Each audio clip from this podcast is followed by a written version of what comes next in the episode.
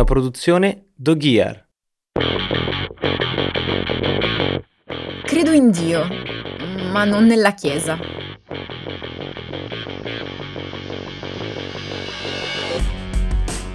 Sono Francesca Michielin e questo è Maschiacci. Uno spazio nato per dare spazio. Perché un giorno termini come ingegnera, avvocata e architetta saranno comuni. Perché un giorno anche i bagni degli uomini avranno i fasciatoi e non leggeremo più titoli come "Lei mette i pantaloni, lui fa il mammo" e non sarà uno psichiatra a stabilire cosa è femminile e cosa no. E non direte più alla sottoscritta "pensa a cantare" e un giorno camminando... Comunicazione interna, la cantante Michielin è pregata di chiudere la sigla, grazie. Sì, sì, cioè raga, io la sigla la chiudo, eh, però mi chiamo Francesca Michielin e sono una cantautrice.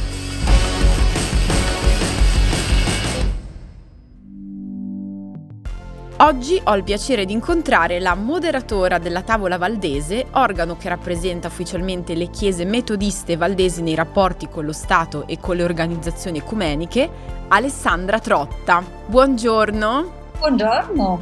Che emozione, sono troppo felice. Eh, lei è stata consacrata al Ministero Diaconale nel duemilatré, giusto? Giusto. Allora, io sono davvero felice eh, di averla con noi oggi a Maschiacci, perché da anni che voglio intervistarla, quindi oggi si sta un po' realizzando il mio sogno, perché mi piace appunto riflettere con lei oggi, se, se vorrà, proprio sul fatto di avere un organo, comunque c'è cioè la Chiesa Valdese in questo caso, che ha una donna a gestire cose molto importanti, una donna che ha un ruolo importante all'interno di un organismo che, se dopo vado a vedere invece il fratello cattolicesimo, non, non ci stanno donne manco a pagarle, quindi ecco, sono molto... Ne stanno tante bravissime, peraltro, che stanno combattendo all'interno della loro chiesa per un'affermazione di ruoli, ma ce ne sono molte donne in gamba. Ma immagino, è che non viene dato loro lo spazio. Viene giusto. Dato meno spazio, sì. Allora, partiamo facendo una cosa che facciamo con tutti i nostri ospiti, ovvero la carta d'identità. Ok. Così mi dice se poi si riconosce. Allora, nome Alessandra, cognome Trotta, nata, allora giorno e mese non siamo riusciti a scoprirlo, l'anno però era il millenovecentosessantotto. tre maggio.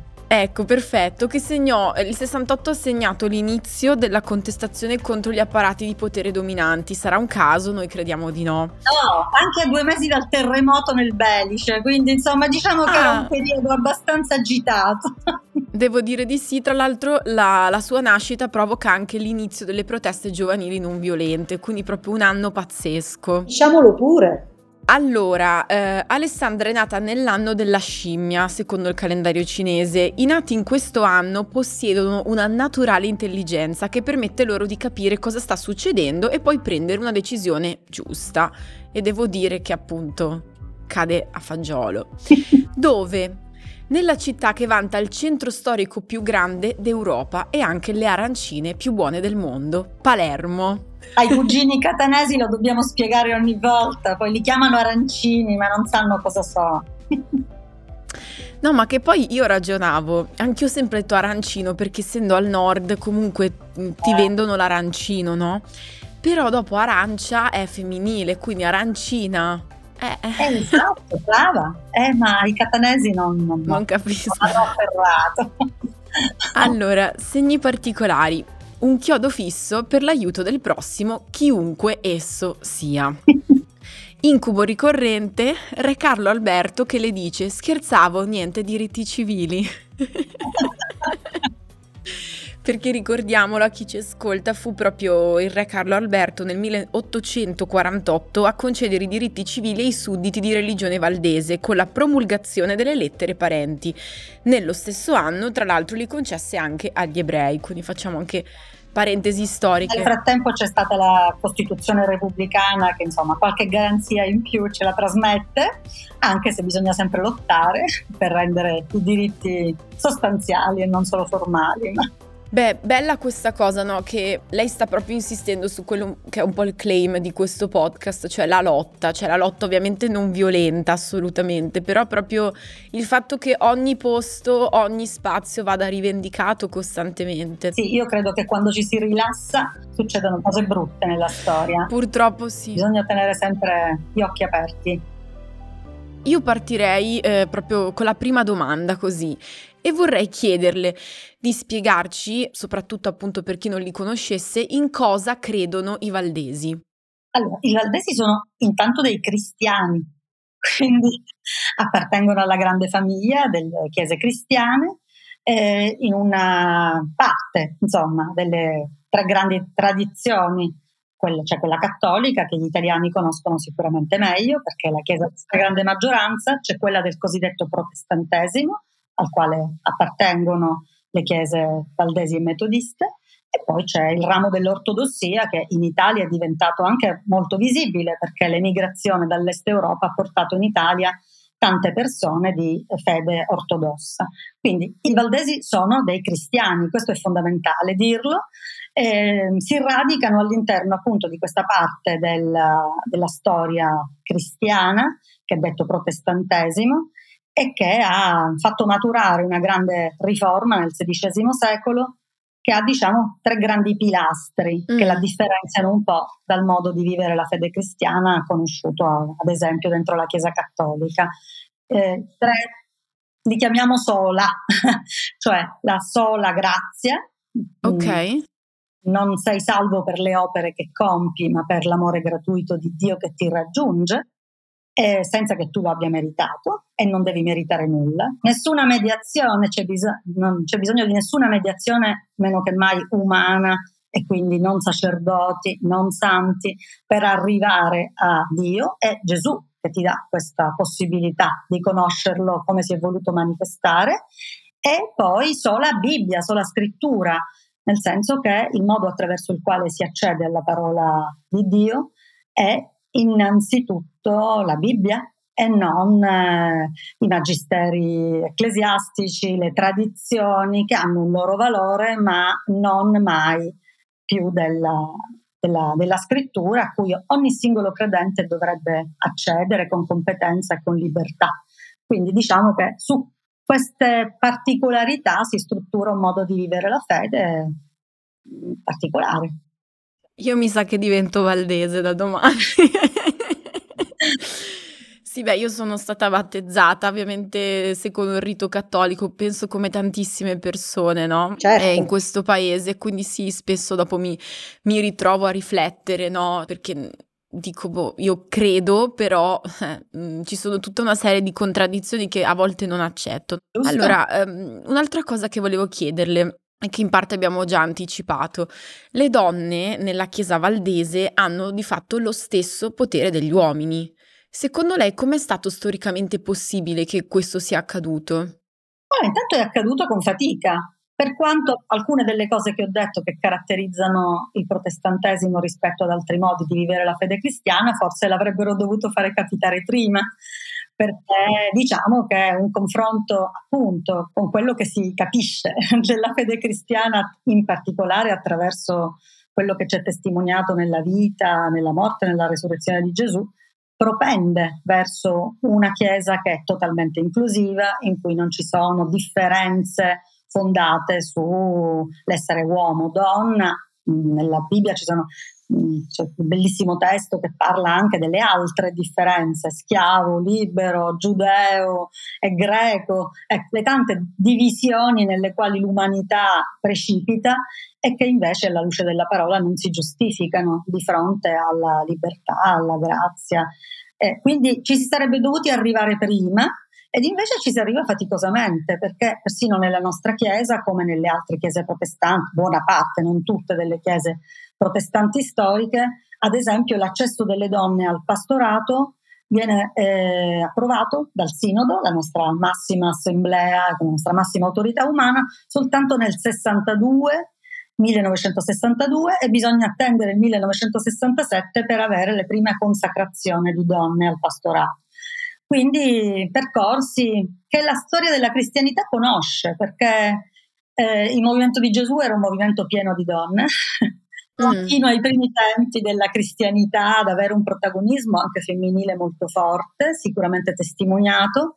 Poi quando ci si istituzionalizza e quindi le questioni di potere cominciano a prevalere sul senso di libertà, il rinnovamento, eh, la, la bellezza anche di scoprire una fede appunto rinnovata, ecco che gli uomini ricominciano un po' a chiudere gli spazi e quindi a limitare i ruoli, ad escludere. Ed è sempre stato così nella storia, purtroppo, ma appunto non so, ci sono battaglie che vengono compiute e che portano poi gradualmente a migliorare le cose. Lei ha proprio sottolineato una cosa che mi sono sempre chiesta, no? Cioè dalle scritture appunto ci sono delle donne assolutamente protagoniste, poi appunto quando si parla di istituzione ecclesiastica cattolica non, non ne vedi mezza in uno spazio comunque importante. E appunto lei ha detto questa frase che trovo iconica: uomini che chiudono gli spazi. Mi piace molto perché purtroppo è la nostra società che persiste su questa visione, ma ci sono delle lotte importanti che vengono compiute nel corso dei decenni. Ehm, io ho letto una frase che lei ha dichiarato in un'intervista quando è stata eletta. Ok. E questa frase mi ha colpita molto. Dice, eh, sono già molti anni che nelle nostre chiese le donne ricoprono posizioni di grande responsabilità. Giusto. Credo che si sia raggiunta la maturità di individuare le persone che sono o che sembrano giuste in quel ruolo, al di là del fatto che si tratta di uomini o di donne. Quindi non credo che sia stata una scelta deliberata, anzi mi pare molto rilevante il fatto che scegliere una donna per un ruolo di così grande responsabilità non costituisca un tema, non sia un fatto straordinario, ma una decisione in un certo senso ordinaria. Ecco, eppure in altri contesti, appunto lo stiamo dicendo, queste scelte che riguardano le donne non vengono nemmeno lontanamente contemplate. È pazzesco che ci siano ancora delle divisioni, no? Ma anche linguistiche. Cioè, come si vive appunto da donne dentro la, la Chiesa Valdese e come lei vive come donna proprio nella società queste cose che lei stessa comunque nota? Allora, queste cose le noto ovviamente perché non si vive con gli occhi chiusi, quindi sono tutt'altro che convinta che abbiamo fatto tutto quello che c'era da fare, anzi… Noto dei passi indietro purtroppo, devo dire talvolta anche nella consapevolezza delle giovani donne che appunto considerano scontate alcune cose e identificano forme di affermazione che non sono esattamente quelle che poi conducono a non aver interiorizzato l'immaginario maschile su che cosa significa affermazione. Quindi qualche volta si fanno dei passi indietro anche un po' per responsabilità delle donne. Però come si vive? Allora, all'interno della Chiesa io devo dire ho avuto il privilegio, appunto sono nata nel sessantotto, dicevo, prime donne consacrate nel sessantasette, quindi sono nata in una Chiesa in cui tutt'altro che tutto risolto, ovvio che sono faticosi i percorsi culturali che portano poi, anche laddove vengono decise delle cose, a renderle appunto ordinarie, come affermavo in una dichiarazione però del diciannove, quindi sono passati tanti anni, certo. Però era importante che nel mio panorama, cioè io sono cresciuta bambina in una chiesa in cui già le donne esistevano in ruoli di responsabilità, non soltanto ministeri riconosciuti, ma donne attivissime anche come laiche nella chiesa, che sono veramente la colonna delle nostre chiese, quindi nella, all'interno dei consigli di chiesa, altri ruoli in cui si struttura la nostra, la nostra chiesa, e c'erano già. Quindi questo per una bambina, trovo anche per un bambino, è già importante che ti trovi in un contesto in cui delle cose ci sono, eh, no? E poi mi ricordo i primi anni in cui queste rompiscatole femministe, le, le generazioni precedenti, quelle appunto anche dentro la nostra chiesa che hanno combattuto delle battaglie, forse con un linguaggio, alcuni schemi che guardandoli oggi non sono più i nostri, ma è normale che questo sia, ma hanno tanto rotto le scatole proprio sulla questione per esempio del linguaggio inclusivo. Io mi ricordo i sospironi nei primi sinodi a cui assistevo anche da ragazzina o da lontano, quando tutte le volte che si diceva cari fratelli interveniva una rompiscatole a dire che c'erano anche le sorelle. E adesso questa cosa si dice anche nella Chiesa Cattolica, furia di dai. All'inizio si è rompiscatole, qualcuno sospira, poi a poco a poco queste cose cominciano a diventare ordinarie, anzi ti stupisci quando appunto nel linguaggio non si utilizza naturalmente un femminile accanto a un maschile e così via.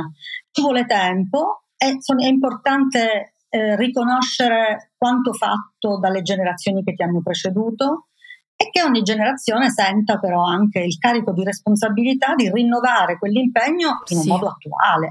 Oggi il linguaggio forse che si utilizzava eh, negli anni settanta, eh, io non lo utilizzerei, non è più il mio, ho certamente una sensibilità diversa, ma sono molto riconoscente a chi mi ha preceduto, perché quelle, senza quelle battaglie, quelle lotte non, è, non, esisteremmo, non esisterei io e, e tante altre donne che forse faticano un po' meno a fare quello che poi sentono di dover fare, o per il quale... i ruoli per i quali, insomma, qualcuno ritiene che sei tagliato e ti chiama. Beh, grazie per questa risposta bellissima, perché riassume un po' i motivi per cui noi facciamo questo podcast, cioè sicuramente di quanto il linguaggio, per quanto possa sembrare sempre una battaglia minore, in realtà è una battaglia sostanziale, e quindi anche il linguaggio determina poi come noi pensiamo e come noi stiamo in mezzo agli altri.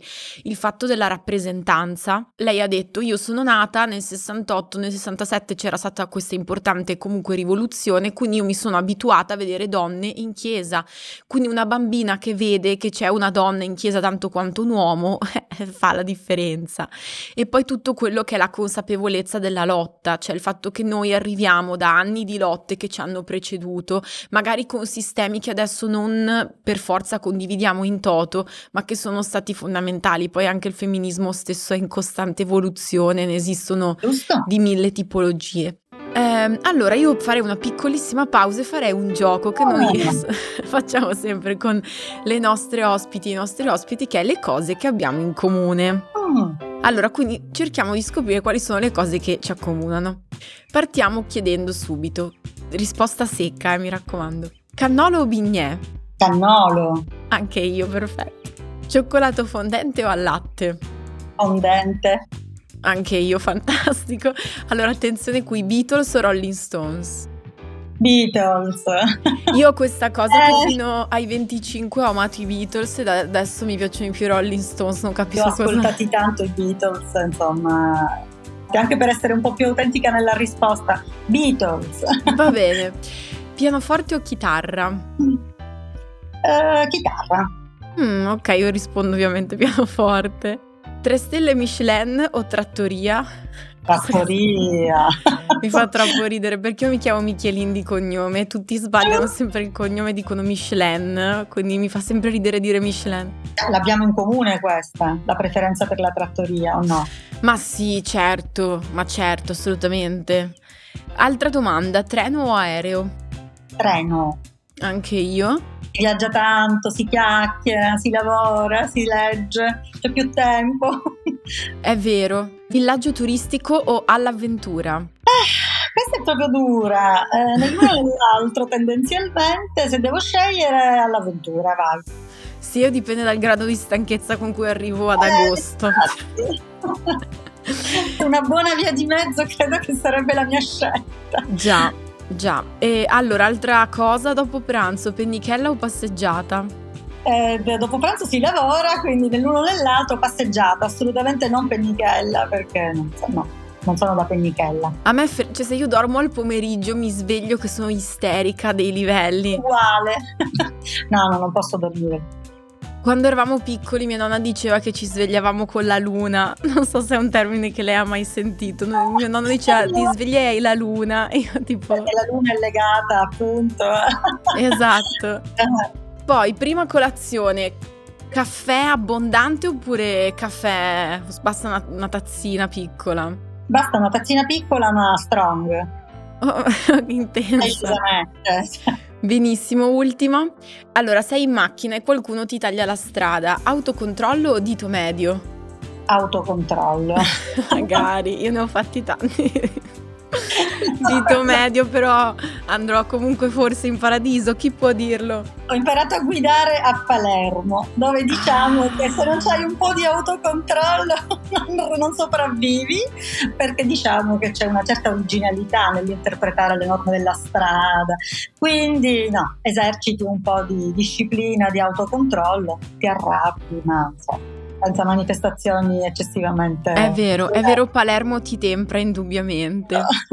Allora, torniamo alle nostre domande. Ehm, volevo chiederle come si riesce a conciliare un'educazione religiosa cattolica o anche valdese, ovviamente, senza incappare in contraddizione proprio con la realtà. Io ogni tanto mi sento proprio in contraddizione. È come se dicessi io credo in certe cose, però come faccio poi ad appoggiare certe istituzioni che dicono certe cose che io proprio non condivido minimamente. Allora, ovviamente non parlo di come ci si comporta dentro la Chiesa cattolica, ciascuno il suo.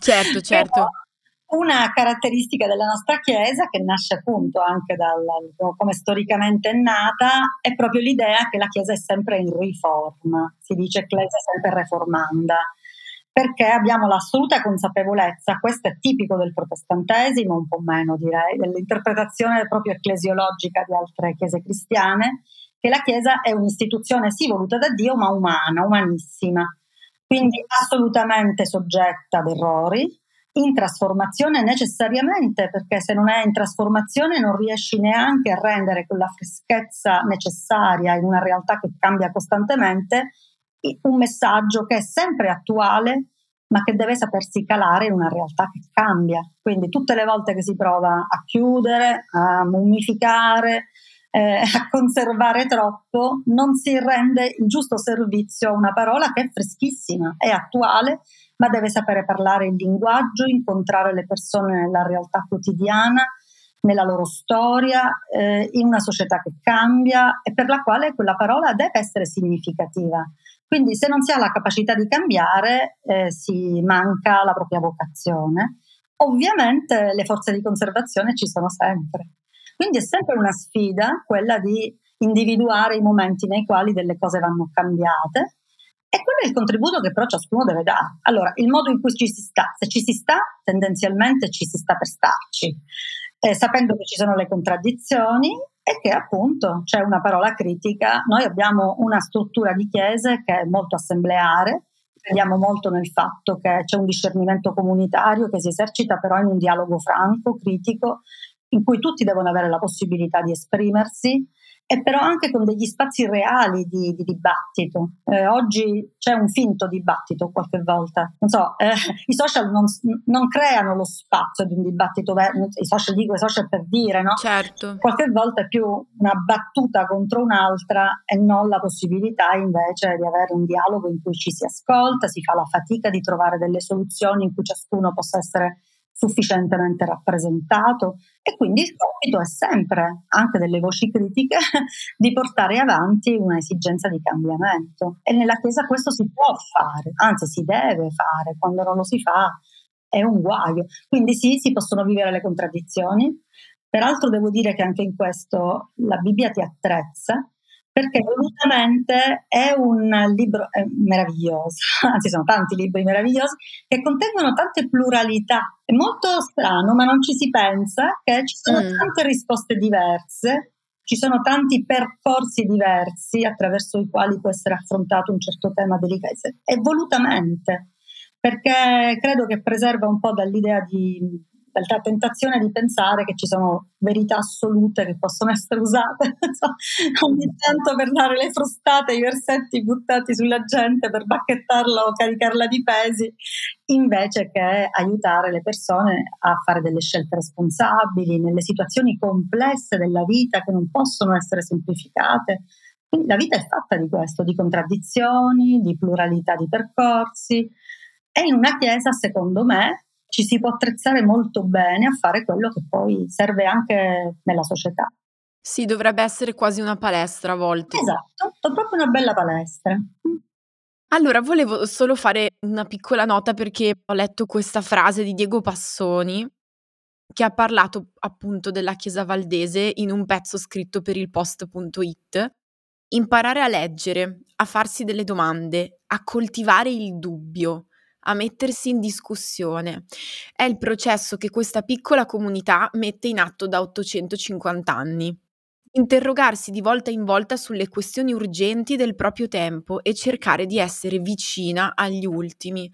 Ecco, mi sono anche venuti un po' i brividi a leggere di nuovo questa frase. Colgo l'occasione per ringraziare tanto Diego, perché senza essere membro delle nostre chiese ci proviamo a essere un po' così, Ed è bello sentirlo dire da qualcuno che lo coglie dall'esterno. È anche tanto faticoso essere così, però ci tengo a dirlo. Eh, questa è la ragione per la quale non sempre, insomma, le persone si sentono incoraggiate a condividere un percorso di fede all'interno di una chiesa che prova a essere appunto così, quella in cui si può esercitare il dubbio, in cui si cresce nel senso critico, in cui ci si confronta con una realtà che cambia. È anche faticoso. A volte le persone cercano rassicurazioni, consolazioni, e questo però qualche volta chiude tanto gli spazi e sono anche delle bolle, si ha l'illusione sì. di riuscire ad essere rassicurati. Già, il concetto di bolla, il concetto di bolla è estremamente attuale. Lei prima giustamente ha citato i social, anche i social sono molto polarizzanti, e proprio le bolle dicono ok, queste sono le regole, noi viviamo secondo questi principi che sono X, Y e Z, poi però ti rendi conto che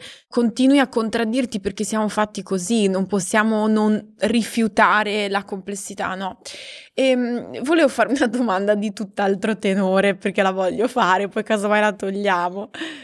Quanto è grave bestemmiare secondo lei?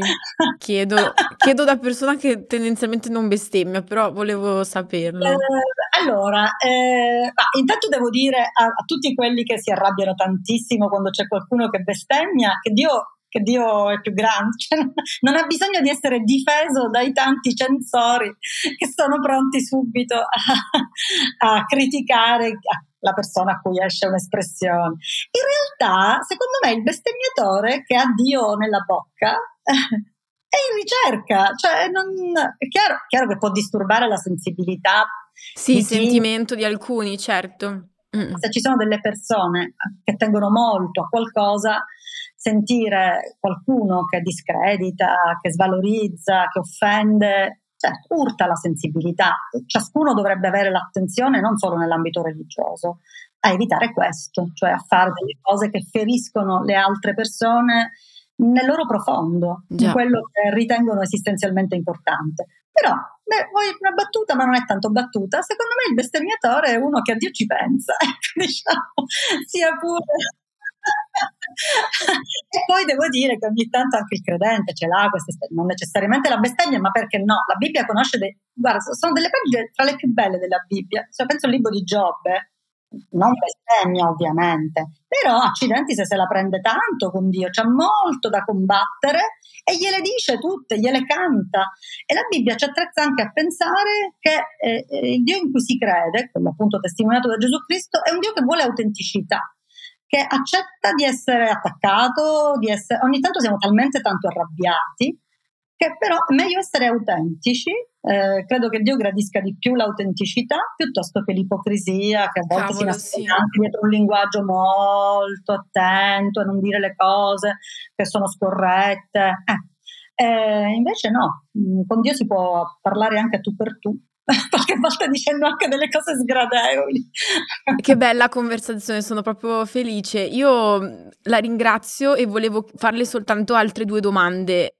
Lei si è mai sentita discriminata a causa della sua fede? Eh, dovrei dire sì e no. Eh, sì, certo, perché sono cresciuta all'interno di un contesto, vabbè, intanto Sud Italia, dove soprattutto in alcuni anni, oggi certo le cose stanno un po' cambiando in meglio, ma in generale alcuni fattori culturali, io ricordo sempre, sono figlia di un papà e una mamma di famiglie cattoliche entrambe, oh. eh, che hanno vissuto, era l'epoca in cui entrare in una chiesa protestante, quella in cui sono sposati i miei genitori, era considerato un gravissimo peccato perché c'erano gli eretici, quindi certamente in un contesto nel quale questo tipo di diversità eh, produce a volte pregiudizi.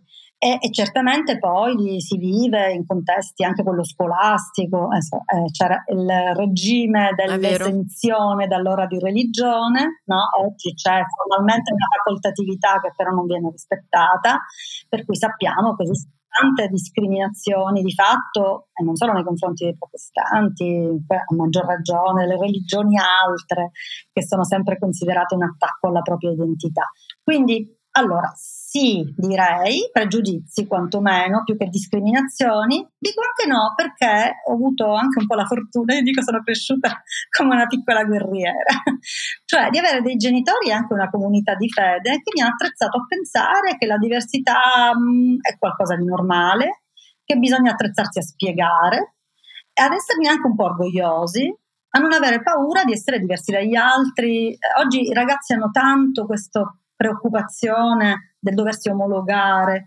Alla fine è una battaglia che, se perdi su cose importanti, la perdi anche sulle cose piccole, persino lo zainetto di marca e così via. Allora credo che sia una fatica sempre quella dei genitori, ma che va ripagata, viene ripagata quando si crescono i propri figli anche nel pensiero che si possono fare delle scelte che sono anche meno conformi, e questo non significa necessariamente eh, essere emarginati. Io poi non ho vissuto reali emarginazioni, devo dire, certo ho fatto anche le mie scelte, è chiaro che con alcune persone stai meglio, ma vivendo così, certo anche con un po' di sicurezza personale nata appunto da questo tipo di educazione, non direi che ho vissuto l'emarginazione o veramente la discriminazione, però so che la mia esperienza magari è stata molto fortunata e che ci sono tantissime situazioni nelle quali invece non c'è la stessa fortuna, quindi sì. Ecco, lei ha detto una frase molto potente, no? La diversità è normale.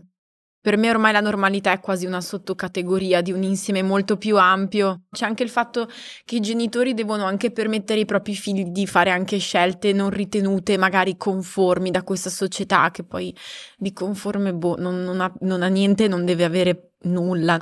Eh, lei ha detto che è, mh, si è sentita e si sente una, una sorta di anche di guerriera, e, e io chiudo sempre il podcast chiedendo ai miei ospiti per cosa lottano, e quindi le chiedo per cosa lotta oggi lei?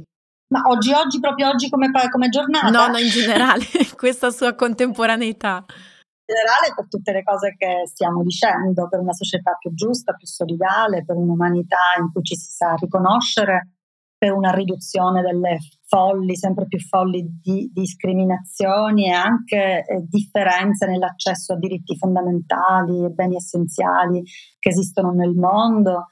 Eh, certamente sì. eh, e poi ma credo che si debba anche tanto lottare contro tanta cattiveria, tanta violenza che si manifesta di fronte a persone che faticano a fare scelte appunto in situazioni complesse. Sì. Non ci si deve mai stancare di spiegare, di trovare il filo eh, per poter difendere cose importanti, eh, tutelare diritti, libertà fondamentali eh, e anche un contesto nel quale si possa vivere con rispetto, con solidarietà, Eh, aiutandosi reciprocamente. Guardi, grazie, io sono un pochino commossa da questa conversazione bellissima che abbiamo avuto, e grazie ancora del, del suo tempo prezioso, e spero appunto di incontrarla dal vivo. Grazie, grazie a te, è stato davvero un piacere poterti conoscere e parlare un po' con te. Bene, allora ragazze che state ascoltando Maschiacci, io sono davvero davvero contenta di aver incontrato oggi eh, Alessandra Trotta, perché da tempo volevo dedicare una puntata di questo podcast al ruolo delle donne nella Chiesa, in particolare appunto la Chiesa cattolica contrapposta alla Chiesa in questo caso valdese, perché c'è tantissimo lavoro da fare e spesso noi pensiamo sia semplice dividere la fede in schemi, dire no, io non credo boh, in Dio perché non mi piacciono certe scelte attuate dalla Chiesa cattolica. Anch'io come persona che è stata battezzata e che crede spesso faccio mega fatica a um, condividere le scelte che, che vengono fatte dalla Chiesa cattolica, perché la maggior parte delle cose che vengono dette non le condivido, però poi ci sono tante complessità da considerare. Noi dovremmo proprio allenarci non a dividere le cose in schemi e a pensare che la vita è tutta una cosa che può dividersi in bianco e nero, ma pensare alle varie complessità e le contraddizioni che dobbiamo affrontare tutti i giorni.